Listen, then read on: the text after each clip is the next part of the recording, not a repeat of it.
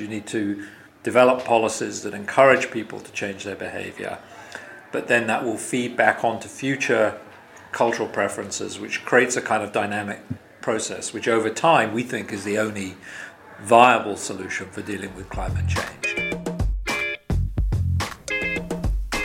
Welcome to a new episode of Shot of Science, a podcast series by Annual Reviews where we ask some of the world's top experts what they're thinking about right now. I'm Anna Rasquet Paz. I'm the engagement editor here at Annual Reviews, and today our president and editor in chief, Richard Gallagher, is in New York City. He talked to Professor Tim Besley of the London School of Economics at the editorial committee meeting of the Annual Review of Economics. They discussed how cultural attitudes and political movements affect policymaking. Hi, this is Richard Gallagher, and I'm in New York City with Professor Tim Besley of the London School of Economics. Tim is currently the president of the Econometric Society, and he's an editor of the annual review of economics. Tim, can you describe just one thing that is um, exercising your interest at the moment. Well, so it fits into a broader uh, area that I'm interested in, which is how e- economics takes cultural change seriously. And the issue, which is partly inspired by recent events in London, but is a much more important and central academic issue, is um, around environmentalism and changing behaviors and attitudes and policies towards protecting the environment and combating climate change. And the reason why it fits in so well with recent events, I don't know whether uh, your listeners will be familiar with the Extinction Rebellion, which was a movement that, that came into town and blocked a couple of bridges and uh, organized a series of public demonstrations around um, the environment in, in, with the main focus being on it's time for government to declare an environmental emergency. And uh, it got us thinking, in fact, it was related to work I'm doing with my uh, uh, friend and co author Torsten Persson, which is thinking about um, how it is that policy and cultural change and politics all uh, interrelate to each other. So, economists have traditionally um, taken a, a very technocratic view is that you know, we design policy, we try and influence uh, the world through policy, particularly through behavior change, but we don't think of people's preferences and values as changing. That, that's what I mean by culture. That, that, that, that, that stuff is fixed and determined outside of the economic system. Uh, but here were these demonstrators trying to persuade us all to change our behavior, of course, via policy change, but much more than that, trying to appeal to people to embrace environmentalism, to change their behavior. Um, and so, in the work with, with Torsten that we were already working on, we've, we've borrowed ideas from um, cultural, looking at cultural evolution to think about the interplay between policy, politics, and change. And that uh, very much for us crystallized why we've been working on this and the role of social movements and politics driving forward policy that then feeds back onto um, the way people perceive their values, so I think is of the essence here. There's evidence that movements like Extinction Rebellion actually are successful, or in some cases, is it counterproductive? Well, this is, in some ways, I don't think we're at a point where the evidence is clear cut e- either, either, way. Um, what we do know from the evidence is that there's very distinct patterns across countries in environmental preferences. So in our paper, we show that there there are there's a distribution of views. Uh, for example, if you ask people, should the government put up taxation in order to fund improvements in the environment? Those attitudes vary enormously across countries. They vary enormously across individuals within countries. So then the question arises: Where do those differences come from? They're we, we think they're fundamentally cultural attitudes. They're not things we're born with, so we acquire them either through socialization from our parents, through socialization, socialization via, by, by our peers, or through education, and through policy, because policy, in a sense, affects um, the costs and benefits of subscribing to particular uh, value systems. If, it, you know, if we put up carbon taxes, that, that ought to be a boost not just to um, the direct effect on climate change, but indirect effects through changing people's values. But is the evidence out there to unequivocally argue that this is a major channel of influence? I don't think we know at this point. But there's pockets of evidence from experiments and from other places that suggest this is a this is an area we ought to be thinking harder about. And I, I think I can also say, with, without fear of contradiction, it's an area where econ- economics has not been working uh, as, as much as it could be on this particular path of change. How exactly do economists approach the issue then? Well, we, we've developed an approach in our work which is to uh, allow for, an, um, for a, a, a, mechanism by which one generation socializes the beliefs of the next generation in a way that's influenced, though, by the incentives put in place via policy.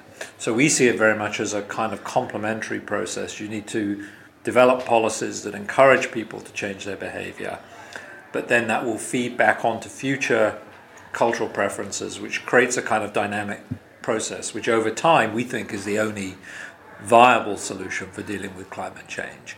Because it's, ju- it's just not reasonable to think the political process will deliver the kinds of policies that um, the scientists are telling us we need to avert that, unless there can be behavioral change coming from other um, sources, namely the cultural dynamics we're describing.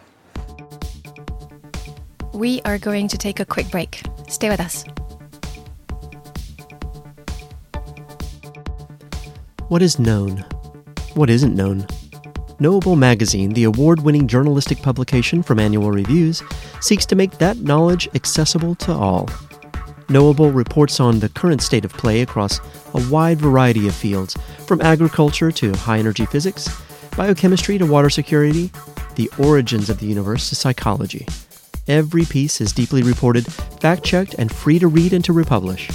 To stay in the know, head to knowablemagazine.org slash newsletter and sign up for the free Sunday newsletter today. And we're back. Now, Richard and Tim Besley discuss how economics can develop ways of predicting how change is affected by social movements. Does that maybe open up a new way of uh, developing predictive economics? Is there such a thing? Well, I guess all economics is predictive, but uh, longer term uh, predictions because you can look at socialization of movements in the next generation? Yeah, I think the, the next phase of this research in general is to get a much better quantitative grasp on how important these mechanisms can be.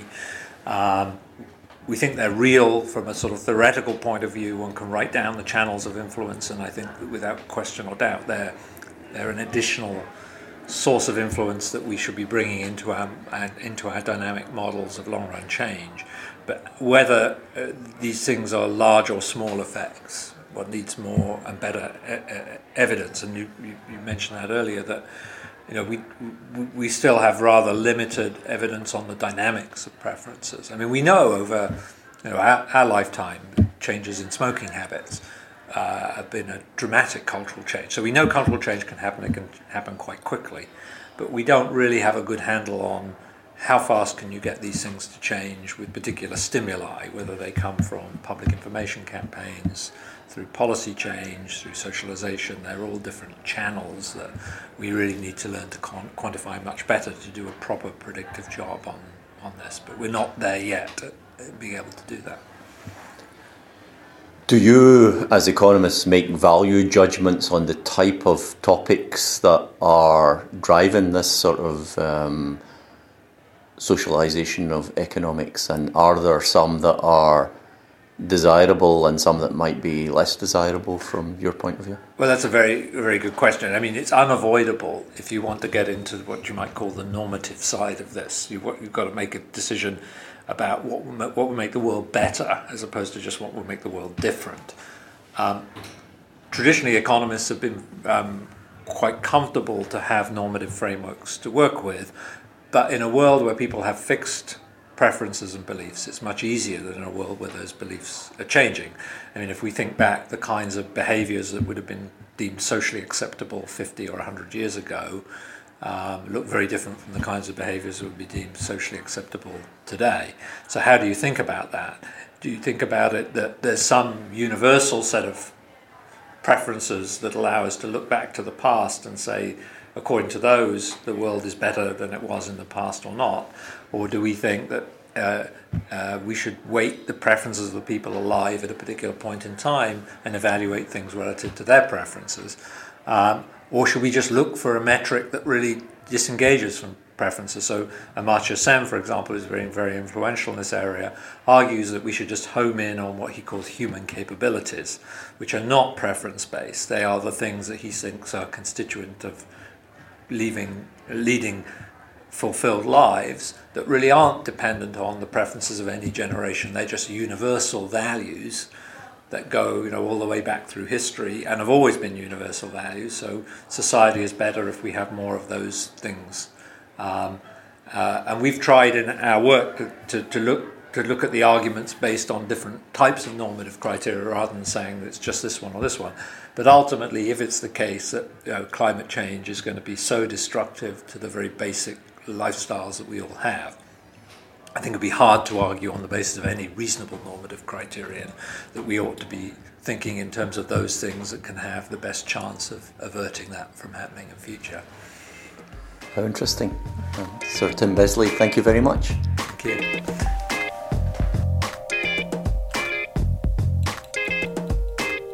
This was Shot of Science. Join us next time for a conversation on designing food for sustainability with Julian McClements of the University of Massachusetts Amherst. This episode was hosted and produced by Richard Gallagher and me, Anna Rascot-Paz. Annual Reviews is a non-profit publisher dedicated to synthesizing and integrating knowledge for the progress of science and the benefit of society. Thank you again to Tim Besley of the LSE. Music today by Silent Partner and Vibe Mountain.